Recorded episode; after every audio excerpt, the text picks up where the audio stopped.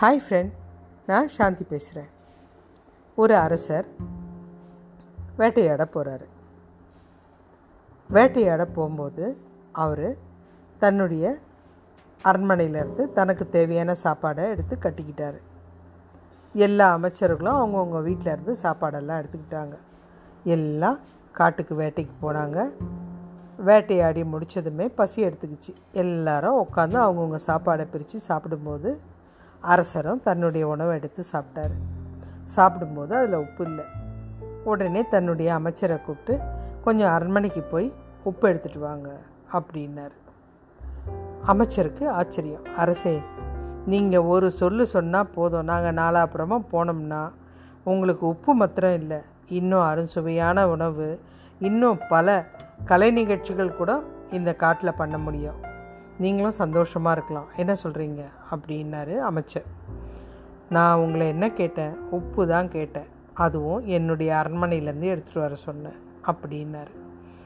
இந்த அமைச்சருக்கு அவ்வளோ தொலைவு போய் எடுக்கணுமே. இந்த அரசர் அனுமதியும் கொடுக்க மாட்டேன்றாரு அப்படின்னு கோவம் இருந்தாலும் கடுமையாக பேசி அந்த அமைச்சரை அமைச்சு உப்பு எடுத்துகிட்டு வர சொன்னார். சுற்றி இருந்த மற்ற அமைச்சருக்கெல்லாம் சந்தேகம். அரசர்கிட்டயே கேட்டாங்க. ஏன் அரசு இவ்வளோ கடுமையாக அவர் அரண்மனைக்கு அமைச்சிங்க? ஒரு தலைவன்னா இப்படி தான் இருக்கணும் அப்படின்றது என்னுடைய கொள்கை. என்னுடைய வேலைகளையோ என்னுடைய உணவுகளையோ நான் தான் என்னுடைய சுய சம்பாதியத்தில் சாப்பிட்ணுன்னு நினைக்கிறேன். ஒன்றும் இல்லை. இப்போ இந்த அமைச்சர் என்ன சொன்னார்? நான் போய் பக்கத்தில் உப்பு வாங்கிட்டு வரேன். உப்பு மாத்திரம் சொல்லலை. அவர் அது கூட சேர்த்து இன்னும் அறுசுவை உணவை நான் வாங்கிட்டு வரேன். கலை நிகழ்ச்சி பண்ண ஏற்பாடு பண்ணுறேன் இத்தனை விஷயங்களை சொல்கிறாரு எப்போவுமே தலைவன்றவன் தனக்காக மட்டும் இருக்கக்கூடாது.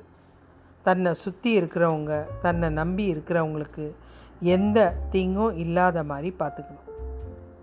இது நம்ம ஒரு ஆஃபீஸ்க்கு அதிகாரியாக இருந்தால் கூட இப்படி தாங்க. நம்ம நேராக நம்ம போயிட்டு நம்ம தான் பாஸ் நம்ம ஒண்டி தான் இங்கே பெரிய இடத்துல இருக்கோம். மீதி யாரையும் மதிக்க தேவையில்லை அப்படின்னு நினைக்கக்கூடாது. சுற்றி இருக்கிற அத்தனை பேருடைய பேரும் தெரிஞ்சிருக்கணும். அவங்களுடைய உணர்வுகள் முதல்ல புரிஞ்சிருக்கணும். அவங்களெல்லாம் உரிமையோடு பேரிட்டு கூப்பிட்டு அவங்களுடைய வீட்டு ப்ராப்ளத்தை யோசித்து அதெல்லாம் கரெக்டாக விசாரிக்கும்போது அவங்களுக்கும் உங்களுக்கு வேலை செய்கிறது கஷ்டமாகவே தெரியாது. ஒன்று ஒன்றும் நம்ம பார்த்து பார்த்து பண்ணும்போது அவங்கள அறியாமல் இந்த வேலை செய்யும்போதும் தன்னுடைய பாஸ் நல்லா இருக்கணும் அப்படின்ற ஒரு நல்ல சிந்தனை சதா சர்வகாலம் மனசில் இருக்கும். சுற்றி கெட்ட சிந்தனைகளை வச்சுக்கிட்டு நம்ம உழைக்கணும் நம்ம மேலே வரணும்னு நினச்சா அது நல்லதே இல்லை. நம்மளை சுற்றி எல்லாருமே நல்ல எண்ணத்தோடு இருக்கணும். ஒரு சிறந்த தலைவனுக்கு அதாங்க அழகு.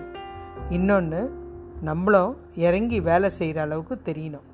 திடீர்னு ஒருத்தர் வரலன்னா அந்த வேலையும் நமக்கு தெரிஞ்சிருக்கணும். இன்னொருத்தரை நம்பி மொத்த வேலையும் நம்ம விட்டு இருக்கக்கூடாது நம்ம கூட இருக்கிற ஆள் கண்டிப்பாக நம்மளை விட சிறந்த ஆளாக தான் இருக்கணும். அப்போ தான் நம்மளுக்கு நல்ல நல்ல யோசனைகள் கிடைக்கும். ரேக் பெல்லர்னு ஒருத்தர்.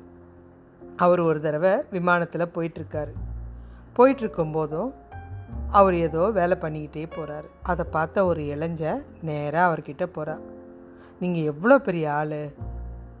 நீங்கள் எவ்வளோ கோடிக்கு அதிபதி? அப்படி இருக்கும்போது விமானத்தில் வரும்போதாவது நீங்கள் சந்தோஷமாக வரலாமே அப்படின்னாரு. அவர் திரும்பி பார்க்குறாரு பார்த்துட்டு சொன்னார் ஏன் இப்போ மாத்திரம் என்ன? நான் சந்தோஷமாக தானே வரேன். இல்லை இந்த வேலையெல்லாம் தேவையா? கொஞ்சம் நீங்கள் உங்களை ஃப்ரீ பண்ணிக்கலாமே அப்படின்னாரு. சரி இந்த விமானம் இருக்குதுல்ல இது மேலே பறக்கணும். ஆனால் உயர பறந்துருச்சு. இப்போ இந்த இன்ஜினை ஆஃப் பண்ணிட்டா என்ன ஆகும் அப்படின்னு கேட்டார். இளைஞன் சொல்கிறான் தடுமாறி கீழே விழுந்துடும் அப்படி தான் நான். என்னுடைய வேலைகளை நான் குறைச்சிக்க மாட்டேன். என் உடம்புல உயிர் இருக்கிற வரைக்கும் நான் உழைச்சிக்கிட்டு தான் இருப்பேன். அப்போ தான் நான் என்னுடைய லெவலை இறங்காமல் பார்த்துக்க முடியும். நான் வந்து இத்தனாவது பணக்காரன். அப்படின்னாலும் அதுலேருந்து கொஞ்சம் கூட இறங்காமல் கடைசி வரைக்கும் இருக்கணும்னு நினைக்கிறேன் அப்படின்னாரு. நீ இந்த நிமிஷம் என்கிட்ட ஏதாவது கேட்டினா கூட நான் கண்டிப்பாக உனக்கு பணத்தை தருவேனே தவிர என்னுடைய உழைப்பையும் நேரத்தையும் மாத்திரம் தரமாட்டேன். ஏன்னா அது ரெண்டும் என்கிட்ட இருந்துச்சுன்னா நான் இதுக்கு மேலே பல கோடிகளை சம்பாரிச்சிருவேன் அப்படின்னாரு. உண்மைதாங்க. நம்ம எல்லா இடத்துலையும் திறமசாலியாக அறிவாளியாக நம்மளை சுற்றி இன்னும் நல்ல நம்மளை விட ப்ரில்லியண்ட்டான ஆளாக கூட இருக்கணும். நம்ம அப்போ தான் எல்லாத்துலேயும் சாதிக்க முடியும். மீண்டும் ஒரு நல்ல தலைப்பில் இணைவோம்.